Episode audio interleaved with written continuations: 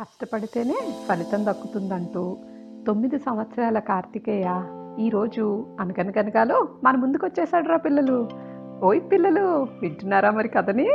పదండి వినేద్దాం. నా పేరు కార్తికేయన్న నా ఏజ్ నైన్ ఇయర్స్. ఈరోజు నేను చెప్పబోయే కథ పేరు అతి తెలివి గాడిద. రామాపురం అనే ఊరిలో ఒక ఉప్పు వ్యాపారి ఉంటారు. ఇంటింటికి వెళ్ళి ఉప్పు నమ్ముతూ ఉంటే ఒకరోజు బరువుని బరువును ఒక గాడిదని కొనుక్కుంటాడు. గాడిదని బస్తాలు పెట్టి ఒకరోజు తీసుకొని వెళ్తూ ఉంటే కాలు జారి నీళ్ళలో పడుతుంది. నీళ్ళలో పడగానే వెయిట్ అంతా వెళ్ళిపోతుంది. బరువు లేదని అది అనుకుంటుంది. ఇదేదో మాయాజా ఇది ఇది ఎందుకంటే ఉప్పు అంతా కరిగిపోతుంది కాబట్టి వెయిట్ ఉండదు.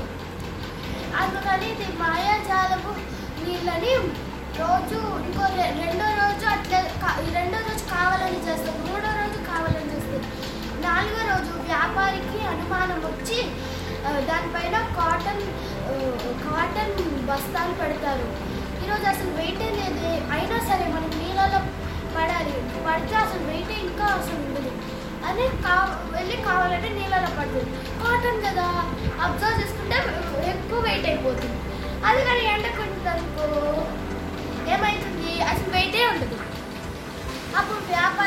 కొట్టి కొట్టి ఇంటికి తీసుకొని వెళ్తాడు. తీసుకొని వెళ్ళి ఇంకా ఆ రూట్లో దాన్ని తీసుకొని వెళ్ళాలి. దీని నీతి ఏంటంటే ఎప్పుడు సోమరిపోతూ తనం పనికి రాదు. లాస్ట్లో మీకు ఒక విషయం చెప్తున్నా. కష్టపడితేనే ఫలితం దక్కుతుంది.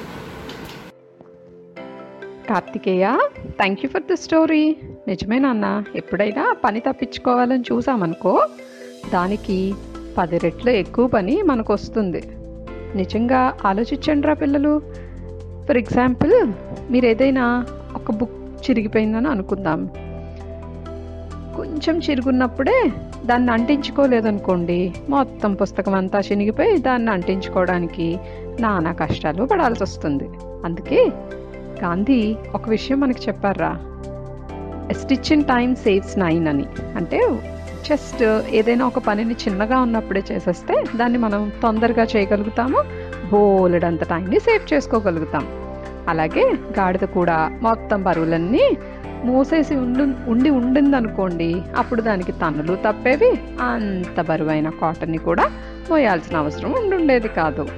కార్తికేయ మంచి స్టోరీని మా ముందుకు తీసుకొచ్చావు. థ్యాంక్ యూ నాన్న. పిల్లలు మరో స్టోరీతో రేపు కలుద్దామా మరి?